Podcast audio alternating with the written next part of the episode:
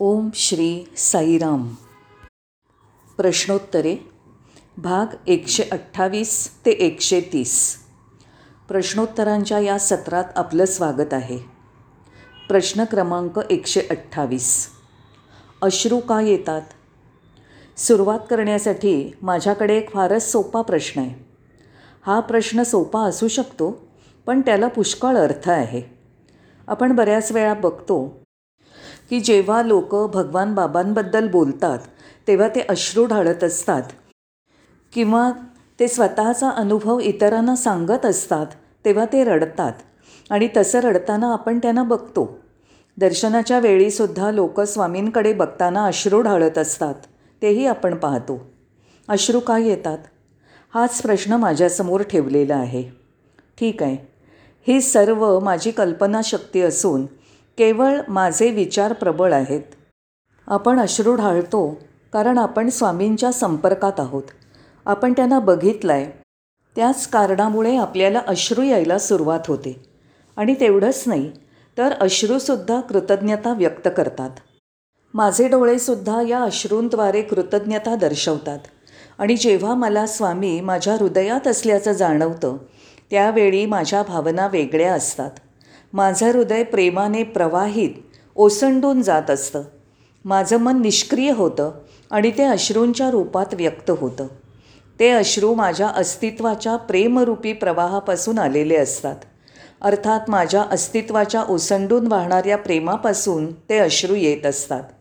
आणि एक वास्तव सांगायचं म्हणजे माझ्या ख्रिश्चन मित्रांपैकी अनेक जणं स्वामींची प्रार्थना करताना अश्रू डाळतात तेव्हा मला आकलन झालं की प्रार्थना कशी करावी आणि समंजसपणे संवेदनाशीलतेने आणि सर्व ग्रहणक्षमतेसह कसं बघावं हे आपल्याला अश्रू शिकवतात.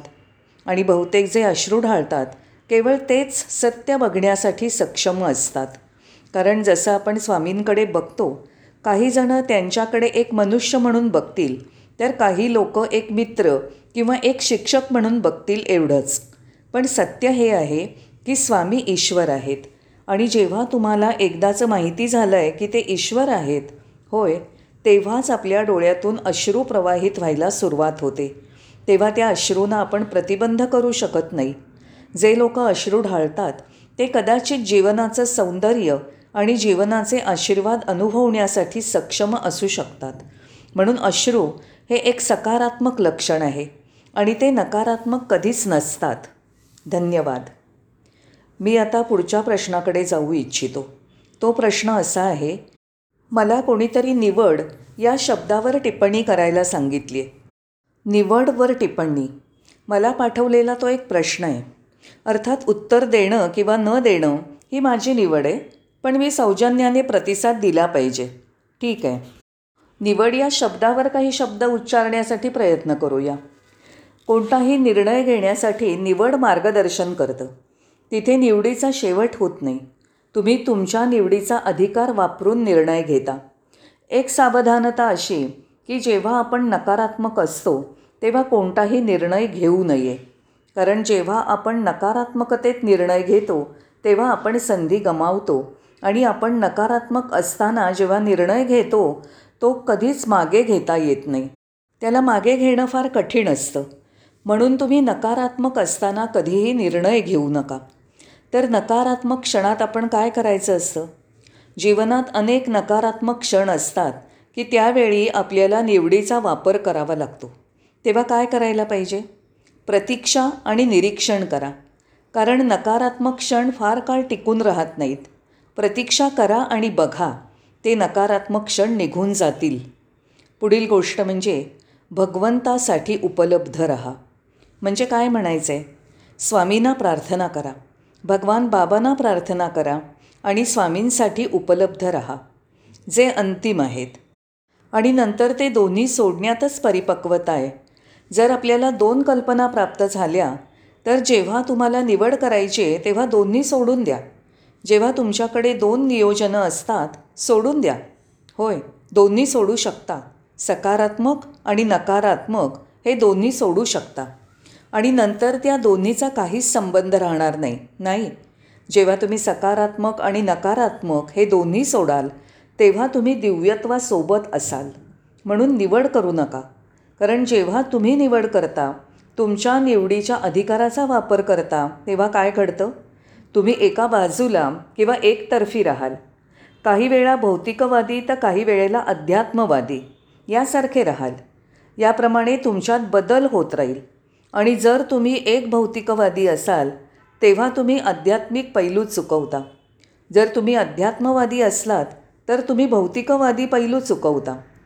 म्हणून जेव्हा संपूर्णतेचा प्रश्न येतो तेव्हा आपण काहीतरी किंवा इतर काही गोष्टी गमावीत असल्याचं जाणवतं. काय कारण? आहे कारण आहे सुसंबद्धतेबद्दल दीर्घकालीन आग्रह. आपण सुसंगत राहण्याची इच्छा करतो. ज्याची आपण निवड केलेली असते तेच धरून ठेवायचं तेच टिकवून ठेवायचं असतं. तेव्हाच ही समस्या येते कारण आपण दुसरी बाजू चुकवणार असतो. जेव्हा तुमच्यासमोर निवड करण्यासाठी दोन गोष्टी असतात तेव्हा तुम्ही एकाची निवड करता आणि दुसरी गहाळ करता. आणि जे लोक निवड करायला नेहमी प्राधान्य देतात आणि जे लोक त्यांची निवड दाखवण्यासाठी इच्छुक असतात ते विरोधाभास स्वीकार करण्यासाठी पुरेसे धैर्यवान नसतात.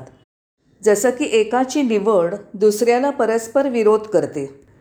निवड न केलेल्या दुसऱ्याला ते स्वीकारायला तयार नसतात. तसंच तो विरोधाभास स्वीकारायला पुरेसे धैर्यवान नसतात. चला तर जीवन आहे ते समजून घेऊया. जीवन विरोधाभासाने युक्त आहे.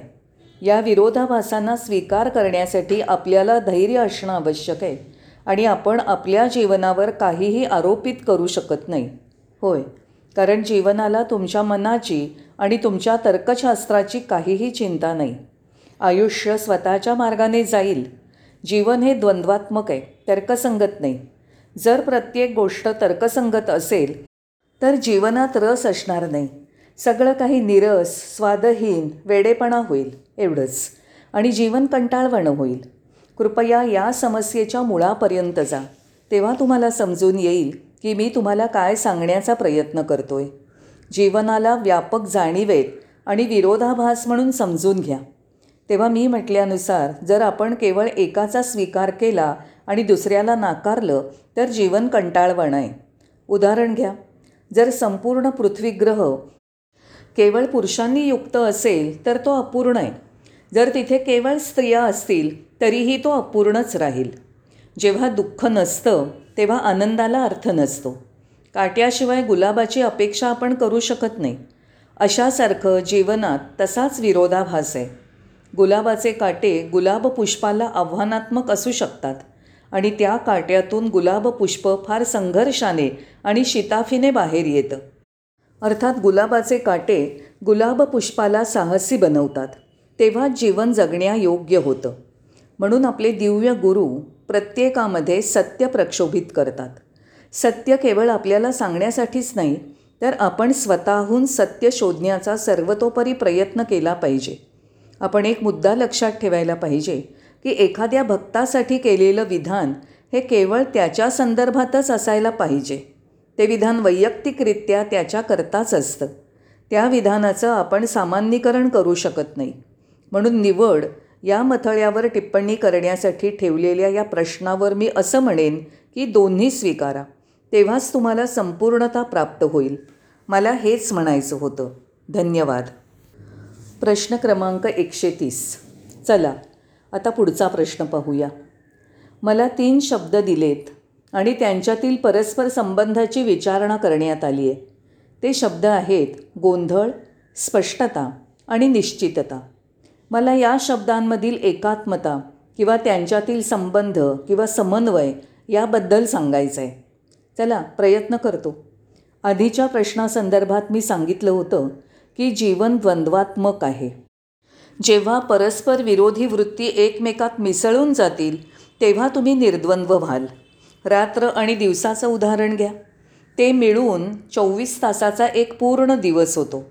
रात्र आणि दिवस या दोहोंनाही स्वीकारण्यामध्ये जीवनाचं सौंदर्य दडलेलं आहे.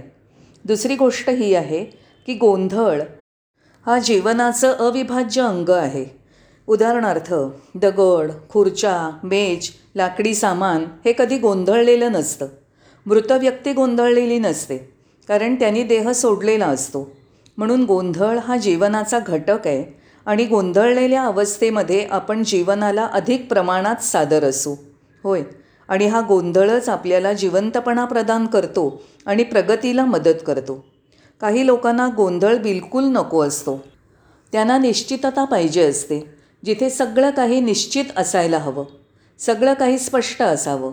सगळं काही निर्णया बरहुकूम असावं. निश्चित. ते निश्चित असावं. कोणतीही संदिग्धता नसावी. निश्चिततेबद्दल लोक अशा प्रकारे बोलतात. खरं पाहता निश्चितता म्हणजे आत्मघात. एखादा याबाबत निश्चित असू शकतो की आत्महत्येनंतर मृत्यू ठेवलेला आहे. अशा निश्चिततेमुळे आपण एकदाचे नेहमीसाठी संपलो म्हणून समजा.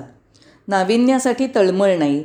जीवनाला निश्चिततेच्या सावटाखाली आपण संकुचित करून टाकलं आहे त्यामुळे काहीतरी नाविन्यपूर्ण घडेल असं आपण पाहत नाही. जर तुम्ही असं म्हणत असाल की सहा वाजता नक्की पाऊस पडणार आहे मग पावसामध्ये कुठला रोमांच? त्यात आनंद कुठं आहे त्यात कुठली उत्तेजना? निश्चिंततेमुळे आपण गोष्टी गृहीत धरायला लागतो. आणि याशिवाय तिसरा शब्द मला जो देण्यात आला आहे तो आहे स्पष्टता. स्पष्टता गोंधळाच्या अगदी विरुद्ध आहे होय. स्पष्टता गोंधळाच्या विरुद्ध आहे. प्रत्येक गोंधळाचं स्वागत केलं गेलं पाहिजे. प्रत्येक गोंधळ स्पष्ट आणि पारदर्शी बनण्यासाठी एक नवीन आव्हान आहे. कोणत्या ना कोणत्या अवस्थेत मनाला स्थिर व्हायचं असतं. पण जीवनाला प्रेम हवं असतं. प्रेम काही स्थायिक नाही. प्रेम नदीसारखं प्रवाही आहे. ते निरंतर आहे. ते एका चळवळीसारखं आहे. जीवन हे नदीप्रमाणे गतिशील आहे. तर मन हे साचलेल्या तळ्यासारखं आहे. तिथे पाणी साचलेलं आहे. साचलेल्या पाण्याला वास येतो. मन सदैव भूतकाळाचा विचार करतं. जेव्हा तुम्ही भूतकाळाचा विचार करता तेव्हा तुम्ही वास्तविकतेला मुक्ता. जीवन अर्थहीन आणि संदर्भहीन होऊन जातं. आपण नुसता भूतकाळ गोंजारत बसलो तर वर्तमान क्षण अर्थहीन आणि संदर्भहीन होऊन जाईल. कारण तुम्ही असा विचार करता की तुमची ओळख तुमच्या भूतकाळामुळे आहे. नक्कीच नाही. वर्तमानामुळे फरक पडतो. होय पण इथे बाबा आपल्याला सोडवतात. गोंधळ स्पष्टता आणि निश्चितता. मी जेव्हा या शब्दांचा विचार करतो या शब्दांना माझ्या पुढ्यात ठेवतो. तेव्हा मी माझ्या दैवी गुरूंकडे पाहतो. ते काय करतायत? त्यांचं संपूर्ण कार्य आणि कामगिरी तुम्हाला नष्ट करणंही आहे. नष्ट करणं म्हणजे अक्षरशः मारणं नाही पण तुम्हाला तुमच्या भूतकाळापासून मुक्त करणं. ते तुम्हाला तुमच्या भ्रमात तुमच्या संकल्पना तुमचा भरोसा आणि अपेक्षातनं मुक्त करतात. हे नष्ट करणं होय. सर्व भ्रम संकल्पना विश्वास आणि अपेक्षा यांचा नाश. आपण कल्पनेचे मनोरे तयार करतो आणि स्वामी त्यांना नष्ट करतात. फक्त आपण सहना अंगी बाणवली पाहिजे. आणि या सहनशीलतेमुळे अशा प्रकारच्या जीवनशैलीमध्ये उत्क्रांत होऊन जीवन जणू उमललेल्या फुलाप्रमाणे बहरेल आणि हेच जीवनाचं फुलणं आहे. म्हणून या गोंधळाच्या अवस्थेत दैवी गुरुचा हस्तक्षेप अमूल्य आहे. त्याचं मूल्य अफाट आहे. हुशार व्यक्तीच गोंधळते मूर्ख नाही. म्हणून गोंधळ तुम्हाला तुम्ही स्वतः कोण आहात याचा शोध घ्यायला प्रवृत्त करेल. तुम्हाला स्वतःला पाहण्यासाठी वारंवार मदत करेल. तदनंतर तुम्हाला तुमचा आध्यात्मिक मार्ग सापडेल. ज्याप्रमाणे तुम्ही अंधारातनं मार्ग शोधून परत स्वगृही परतता त्याप्रमाणे गोंधळ तुम्हाला स्वतःचा शोध घ्यायला मदत करेल. आपण स्वतंत्रपणे शोध घेऊ शकू. आणि इथे पुन्हा आपल्या दैवी गुरूंच्या शब्दांचं महत्त्व आहे. भगवान बाबा काय सांगतायत ते आपण समजून घेतलं पाहिजे. त्यामधलं वैभव कोणतं आहे? त्यातलं समर्पक कसं निवडता येईल हे आपल्याला समजलं पाहिजे. आणि हे विरोधी ध्रुव भेटून मिसळून नाहीसे झाले पाहिजेत म्हणजेच अद्वैत. स्वामींसोबत वेगवेगळ्या परिस्थितीमध्ये राहायला आपण शिकलं पाहिजे. स्वामींचे शब्द जणू फुलासारखे आहेत. पण फक्त वास किंवा सुगंधापुरतं मर्यादित नाहीत. शब्द आरपार शिरले पाहिजेत. आपल्या जीवनात एखाद्या सुरीप्रमाणे घुसले पाहिजेत. सुरुवातीला फुलांप्रमाणे पण आत खोलवर शिरताना सुरीप्रमाणे.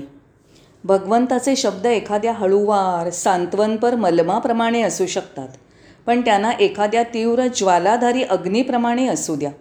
अग्नी जो सर्व पूर्व ग्रह आणि धारणा भस्मसात करू शकेल. आपल्याला स्वामींना तल्लीन होऊन ऐकावं लागेल. तिथे अहंकाराचा लवलेशही नसावा. अहंकाराच्या पलीकडे जाऊन त्यांना ऐकावं लागेल. आणि हीच तर शरणागती आहे. शरणागती म्हणजे तुम्ही तयार आहात तरच तुम्ही फुलू शकाल. जीवनाचा आनंद घेऊ शकाल.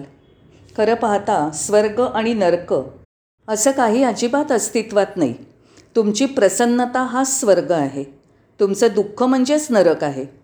शब्दशः अर्थ पाहतो म्हणाल तर नरकाचं अस्तित्व तुम्हाला पवित्र करण्यासाठी आहे. होय स्वर्गातील फुलं नरकात फुलतात. म्हणून तुम्ही नरकाच्या तळापर्यंत जेव्हा जाल तेव्हाच तुम्हाला कळेल की स्वर्ग काय आहे. याचा अर्थ असा आहे की सुखातून तुम्हाला सुख मिळणार नाही. स्वामी जसं म्हणतात न सुख सुखम लभ्यम सुखापासून सुख मिळत नाही. अडचणींमधून नरकातूनच सुख आणि आनंद मिळू शकतो. प्रचंड बदलांचा प्रवाह म्हणजे जीवन आहे. लाटांवरून लाटा येत राहतात. समुद्र लाटांच्या रूपात दगडांवर विखुरतो. आपलं संगीत सतत कायम ठेवत तो हे करत असतो. तरीही समुद्र स्वतःच्या वैभवासह विराजमान राहतो. तुम्ही त्या समुद्राप्रमाणे असावं. आपल्या शांततेच्या खोलीत स्थिर. दोन्ही विरुद्ध ध्रुवांना स्वीकारून तुम्ही गोंधळातून बाहेर पडू शकता. जीवन हे द्वंद्वात्मक आहे हे समजून स्वामींचे शब्द अगदी तल्लीनतेने ऐकून आणि स्वामी अंतर्यामी आहेत या संधीची जाणीव ठेवून यानंतरच आपण ही जोखीम स्वीकारू. ही संधी आपण गमावणार नाही. आपल्याला माहिती आहे की भूतकाळ हा अर्थ आणि संदर्भहीन आहे. गोंधळ हा समग्रतेचा एक अंश केवळ एक दृष्टिकोन आहे. म्हणून गोंधळ स्पष्टता निश्चितता हे तीन शब्द जरा वेगळे वाटत असले तरी गोंधळ तुम्हाला स्पष्टतेच्या अवस्थेला घेऊन जाईल आणि या स्पष्टतेतून निश्चितता निर्माण होईल. आणि स्वामी या दोन ध्रुवांमधला दुवा आहेत. या द्वंद्वाला स्वीकारून त्याचा उपयोग करून त्याच्या पलीकडे जायला स्वामी आपल्याला शिकवतात. आपल्याला हे स्वीकारावं लागेल. परस्पर विरोध जिरवावा लागेल. होय. टाकून न देता जिरवावा लागेल. दोहोंचाही वापर करावा लागेल. प्रेम आणि द्वेष यांचा वापर करून जिरवून त्यातून एक नवीन ऊर्जा उद्भवेल जी करुणेला प्रसवेल प्रगतीचं शिखर गाठेल. हे सर्व दोघांचं आणि त्या पलीकडचं आहे. हे दोन्हीही आहे आणि काहीच नाही. यालाच आपण दैवत्व म्हणूया. म्हणून गोंधळातून स्पष्टता स्पष्टतेतून निश्चितता असा हा प्रवास आहे. धन्यवाद. पुन्हा भेटू. साईराम.